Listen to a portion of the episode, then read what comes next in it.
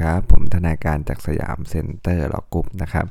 วันนี้นะผมจะมาวิเคราะห์ธงคำตอบนะครับออของกฎหมายวิแพ่งนะครับ เดี๋ยวเราไปเริ่มกันเลยนะครับ ข้อนี้นะฮะกรณีที่จำเลยที่1นะเมื่อจำเลยที่1เนี่ยยื่นอุทธรณ์คำพิพากษาศาลชั้นต้น โดยวางเงินค่าธรรมเนียมซึ่งต้องใช้แทนเพียงบางส่วนนะฮะศาลชั้นต้นสั่งให้นำค่าธรรมเนียมส่วนที่ขาดมาวางให้ครบจำเลยที่ 1 ไม่ปฏิบัติตามนะ ศาลชั้นต้นเนี่ยไม่รับอุทธรณ์ของจำเลยที่ 1จำเลยที่ 1 มีสิทธิ์ยื่นคำร้องอุทธรณ์สั่งนั้นไปยังศาลอุทธรณ์ได้ตามมาตรา 234 และเป็นหน้าที่ของศาลอุทธรณ์นะฮะจะต้องเอศาลชั้นต้นต้องส่งคำร้องอุทธรณ์นั่นนะไปศาลอุทธรณ์เพื่อสั่งโดยไม่ชักช้านะฮะศาลชั้นต้นจะมีคำสั่งไม่รับคำร้องอุทธรณ์คำสั่งอีกไม่ได้ครับเพราะผลอำนาจศาลชั้นต้นไปแล้ว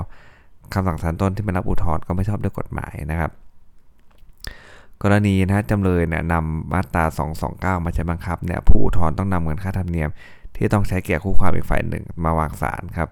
เพราะอุทธรปรากฏว่ายื่นอุทธรณ์โดยไม่ได้นำเงินค่าธรรมเนียมใช้แทนโจทย์มาวางศาลย่อมเป็นการไม่ชอบนะครับศาลชั้นต้นชอบที่จะมีคำสั่งไม่รับอุทธรณ์ได้ โดยไม่ต้องสั่งให้จำเลยที่2ในเขาวางหรือชำระหรือวางค่าธรรมเนียมให้ครบถ้วนนะครับ จึงจะสั่งรับหรือไม่รับคำคู่ความได้นะที่จำเลยที่ 2 อุทธรณ์ว่าศาลชั้นต้นยังไม่ได้สั่งให้วางเงินเลยนะจึงฟังไม่ขึ้นนะครับ แม้ว่าคำสั่งไม่รับอุทธรณ์ของศาลชั้นต้นยังไม่ถึงที่สุดก็ตามนะครับ กรณีจำเลยที่3ฮะแม้จำเลยที่ 3 จะได้ยื่นคำร้องขอขยาย เกินกำหนดเวลาที่จะนำเงินค่าทำเนียมดังกล่าวมาวางศาลแต่ศาลชั้นต้นได้มีคำสั่งไม่อนุญาตให้ขยายนะเพราะไม่มีพฤติการพิเศษที่อนุญาตได้แล้วศาลชั้นต้นก็ชอบที่จะมีคำสั่งไม่รับอุทธรณ์ของจำเลยที่ 3 ได้นะกรณีจำเลยที่ 3 เป็นกรณีไม่นำเกินค่าธรรมเนียมที่ต้องใช้แก่คู่ความอีกฝ่ายหนึ่งมาวางศาลพร้อมกับอุทธรณ์นะไม่ใช่เป็นเรื่องของการชำระ หรือวางค่าธรรมเนียมศาลโดยถูกต้องครบถ้วนตามมาตรา 18 ที่ศาลต้องกำหนดเวลา ให้ชำระหรือวางค่าธรรมเนียมให้ครบถ้วนก่อนถึงจะสั่งไม่รับคำคู่ความนะครับ ข้อต่อไปนะครับคำสั่งรับอุทธรณ์ของโจทก์เกี่ยวกับจำเลยที่ 2 เมื่อศาลจะต้องวินิจฉัยว่าจำเลยที่1เนี่ยไม่ใช่ลูกจ้างของจำเลยที่ 2 และขับรถไปส่วนตัว โจทก์อุทธรณ์เพียงว่าจำเลยที่1เนี่ยเป็นลูกจ้างของจำเลยที่2นะข้อเท็จจริงที่ฟังว่าอะไรครับ ที่ฟังว่าขับรถไปธุระส่วนตัวจึงยุติไปแล้วนะครับ เพราะอุทธรณ์แค่เรื่องของลูกจ้างเฉยๆนะ คดีนี้แม้รับฟังได้ตามอุทธรณ์โจทย์ผลคดีก็ไม่เปลี่ยนแล้วนะอุทธรณ์ของโจทย์เกี่ยวกับจำเลยที่ 2 จึงไม่เป็นสาระแห่งคดี อันควรได้รับการวินิจฉัยต้องห้ามนะครับตาม 225วรรคหนึ่งแล้วคำสั่งศาลอุทธรณ์ไอ้สามชั้นต้นที่รับอุทธรณ์ของโจทย์จึงมีชอบด้วยกฎหมายผลไม่เปลี่ยนนะครับนะด้านแปลแต่เรื่องของเป็นลูกจ้าง แต่ว่าไอ้เรื่องของไปทางการที่จ้างหรือแบบไม่ยอมอุทธรณ์มันก็ยุติแล้วว่าขับรถไปส่วนตัวนะขอไข่ครับในส่วนของคำสั่งนะรับอุทธรณ์ของจำเลยที่ 1 นั้นเมื่อจำเลยที่1ถูกฟ้องในประเด็นที่ว่าจำเลยหนึ่งกระทำ ละเมิดขับรถบรรทุกโดยประมาทชนรถโจทย์เสียหายครับซึ่งศาลชั้นต้นวินิจฉัยว่าจำเลยทำประมาทนะพิพากษาให้ชดใช้ค่าเสียหาย1นึ่งแสนห้าหมื่นบาทนะโดยจำเลยที่ 1 อย่างอุทธรณ์ว่าเหตุเกิดเพราะความประมาทของโจทย์นะขอให้พิพากษายกฟ้องนะเท่ากับเป็นการอุทธรณ์ในข้อที่ว่านะครับจำเลยที่ 1กระทำละเมิดต่อโจทย์หรือไม่ดึงเป็นคดีมีทุนทรัพย์ชั้นอุทธรณ์แสนห้าไม่ต้องห้ามอุทธรณ์ในข้อเท็จจริงนะส่วนที่จำเลยที่ 1 อุทธรณ์ในประเด็นเกี่ยวกับค่าเสียหายว่าโจทย์เสียหายเพียง1 0 0 0 0แสนบาท ก็เป็นประเด็นเถียงกันเนื่องมาจากประเด็นแรกนะแม้นั้นเนี่ยอุทธรณ์ของจำเลยที่ 1 ว่าโจทย์เสียหายเพียง1 0 0 0 0แบาท ก็ไม่มีผลทำให้ทุนทรัพย์ชั้นอุทธรณ์เนี่ยกลับมาเป็นไม่เกิน 50,000 บาทย่อมไม่ต้องห้ามอุทธรณ์นะฮะปัญหาข้อเท็จจริงดังกล่าวข้อเดียวกันนะฮะคำสั่งศาลชั้นต้นที่ให้รับอุทธรณ์ของจำเลยที่ 1 ทั้ง 2 ประเด็นก็ย่อมชอบด้วยกฎหมายแล้วนะครับสำหรับคำสั่งของอธิบดีผู้พิพากษาภาคครับเมื่อโจทยื่นอุทธรณ์คำพิพากษาชั้นต้นภายในกำหนดและเวลาอุทธรณ์แล้ว แต่ศาลชั้นต้นมีคำสั่งไม่รับอุทธรณ์นะ การที่โจทย์ใช้สิทธิ์นะยื่นคำร้องต่ออธิบดีผู้พิพากษาภาคภายใน 7 วัน นับจากวันที่ศาลชั้นต้นม่รับอุทธรณ์ต้องต้องดนบทบัญญัติตามมาตรา 230วรรคสามแล้วนะอธิบดีผู้พิพากษาภาคย่อมมีอำนาจรับรองให้โจทย์อุทธรณ์ในปัญหาข้อที่จริง เกี่ยวกับจำเลยที่ 1 ได้นะโดยไม่ต้องคำนึงว่าคำร้องเนี่ยที่ขอให้อธิบดีรับรองนั้นยื่นเกินกำหนดระยะเวลาอุทธรณ์ตาม 229 หรือไม่เพราะว่าเขาอยู่ในมือของอธิบดีแล้วถูกไหมฮะคำสั่งของอธิบดีภาคก็เลยชอบด้วยกฎหมายนะครับ ข้อต่อไปนะที่จำเลยที่1ดีกาว่าคดีขาดอายุความเนี่ยปัญหาขาดอายุความ หรือไม่ศาลชั้นต้นไม่รับวินิจฉัย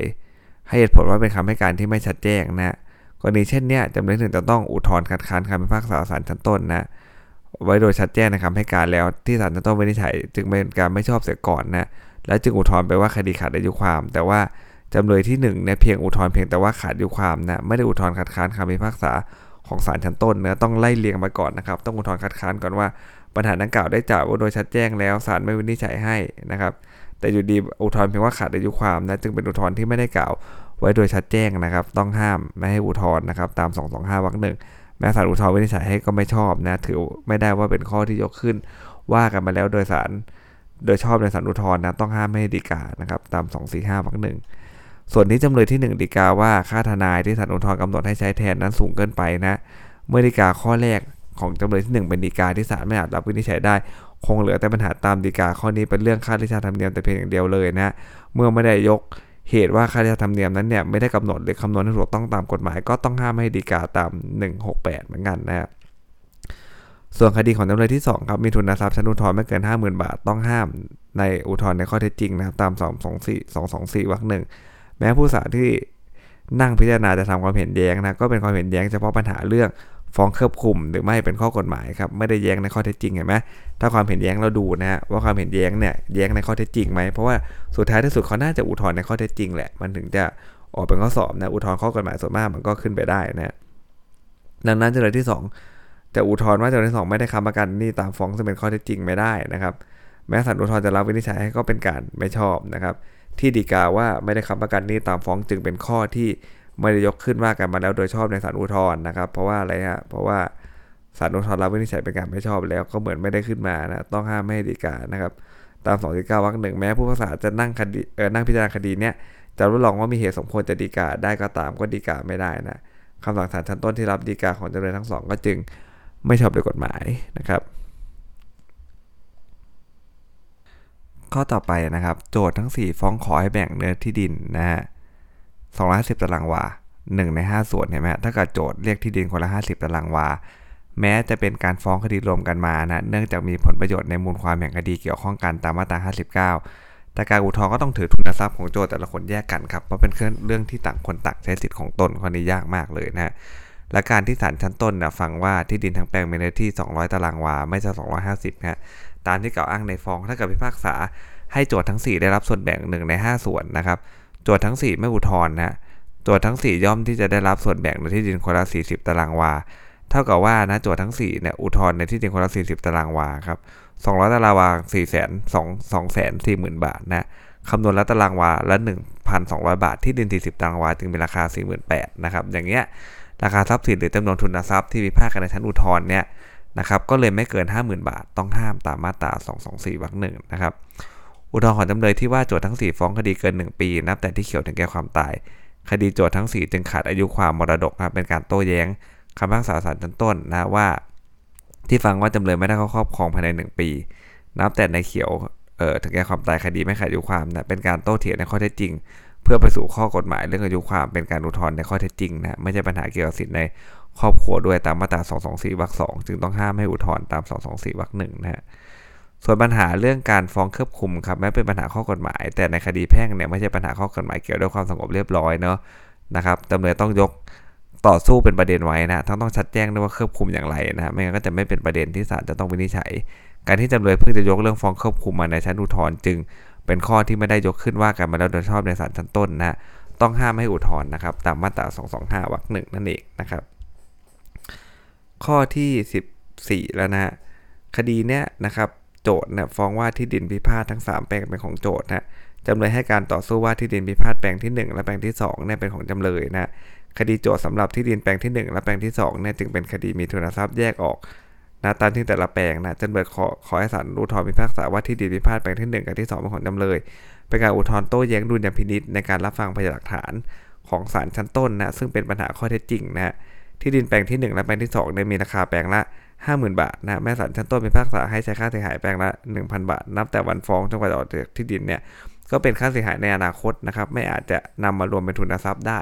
ทุนทรัพย์ในชั้นอุทธรณ์สำหรับที่ดินแปลงที่ 1 และแปลงที่ 2 ก็เลยไม่เกินแปลงละ 50,000 บาทนะต้องห้ามให้อุทธรณ์ในข้อเท็จจริง ตาม 224วรรคหนึ่งนะครับคำสั่งศาลชั้นต้นที่สั่งรับอุทธรณ์เนี่ยจึงไม่ชอบด้วยกฎหมายเนี่ย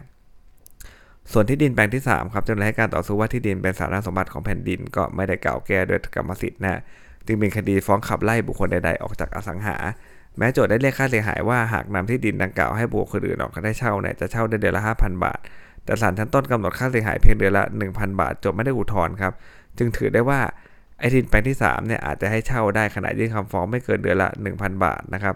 อุทธรณ์ว่าเป็นอะไรฮะเป็นที่ดินสาธารณของแผ่นดินเนี่ยเป็นการอุทธรณ์โต้แย้งดุลยพินิจในการรับฟังพยานหลักฐานของศาลชั้นต้น ซึ่งเป็นปัญหาข้อเท็จจริงนะ เมื่อเป็นคดีฟ้องขับไล่บุคคลใดออกจากอสังหา ที่เช่าขณะยื่นคำฟ้องได้ไม่เกินเดือนละ4,000 บาท ก็เลยต้องห้ามนะครับให้อุทธรณ์ในข้อเท็จจริงนะครับตามมาตรา 224 นะคำสั่งศาลชั้นต้นที่สั่งรับอุทธรณ์ของจำเลยสำหรับที่ดินพิพาทแปลงที่3เนี่ยจึงไม่ชอบด้วยกฎหมายเช่นกันนะครับอ่าเดี๋ยวเราเดินทางมาถึงข้อสุดท้ายแล้วนะครับอ่านะฮะต่อมาเป็นข้อสุดท้ายของ EP นี้แล้วนะครับ โจทฟ้องขับได้จำเลยทั้งสองออกไปจากอสังหาครับจำเลยให้การตอนแรกว่าจำเลยที่1นนะฮะซื้อที่ดินด้านตะวันตกมาจากนายเด็ก แล้วก็ทำประโยชน์มาโดยตลอด เท่ากับอ้างว่าเป็นของจำเลยที่1ครับจำเลยที่ 1กลับให้การตอนหลังว่าที่ดินดังกล่าวเป็นที่สาธารณะมันจึงขัดกันถูกไหมฮะนะฮะจึงไม่ชัดแจ้งว่าที่ดังกล่าวเป็นของจำเลยที่ 1 หรือที่สาธารณะไม่ชอบด้วย 177วรรคสองนะฮะคดีไม่มีประเด็นว่าเป็นที่สาธารณะหรือไม่นะครับ จำเลยที่ 1 อุทธรณ์ว่าที่พิพาทเป็นที่สาธารณะโจทย์ไม่ได้รับความเสียหายไม่มีอำนาจฟ้องเนี่ยจึงเป็นข้อที่ไม่ได้ยกขึ้นว่ากันมาแล้วโดยชอบในศาลชั้นต้นนะครับ ไม่ชอบด้วย 225ศาลชั้นต้นก็ชอบที่จะไม่รับอุทธรณ์ของจำเลยที่1นะส่วนโจทย์ฟ้องขอให้บังคับจำเลยที่ 2 ออกไปจากที่ดินของโจทย์นะด้านทิศตะวันตก พร้อมให้รื้อรั้วนะฮะและประตูนะออกจากที่ดินชดใช้ค่าเสียหาย 30,000 บาท และเดือนละ 6,000 บาทนะเมื่อจำเลยสองคันนั้นจึงคำให้การจึงไม่มีประเด็นนะกล่าวแก้เป็นข้อพิพาทเกี่ยวกับกรรมสิทธิ์ ถือว่าเป็นคำขอให้ปลดเปลื้องทุกข์ไม่อาจคำนวณเป็นราคาเงินได้ครับแม้จะเรียกค่าเสียหายมา 30,000 บาท ก็ไม่ถือว่าเป็นคดีมีทุนทรัพย์นะและเป็นคดีฟ้องขับไล่บุคคลออกจากอสังหาริมทรัพย์ที่อาจให้เช่าได้ 5,000 บาท จึงไม่ต้องห้ามให้อุทธรณ์ในข้อเท็จจริงนะตาม 224วรรคสองนะเมื่อจำเลยที่2คันนั้นที่คำให้การโจทย์ต้องนำสืบให้ได้ตามคำฟ้องมาตรา 198 ทวีฮะคดีจึงมีประเด็นตามที่โจทย์ตั้งสภาพแห่งข้อหามาในคำฟ้องว่าจำเลยที่ 2 ต้องรื้อรั้วและประตูออกจากที่ดิน และชดใช้ค่าเสียหาย 30,000 บาท และเดือนละ 6,000 บาทให้โจทย์หรือไม่ครับ อุทธรณ์ของจำเลยที่2ในประเด็นดังกล่าว จึงเป็นอุทธรณ์ที่ได้ยกขึ้นว่าการมาแล้วโดยชอบในศาลชั้นต้นนะครับ ตามมาตรา 225 วรรคหนึ่งศาลชั้นต้นก็ชอบที่จะรับอุทธรณ์ของจำเลยที่ 2 ไว้พิจารณาต่อไปนะครับสำหรับในวันนี้ก็จะมีประเด็นที่น่าสนใจแต่เพียงเท่านี้นะครับ สวัสดีครับ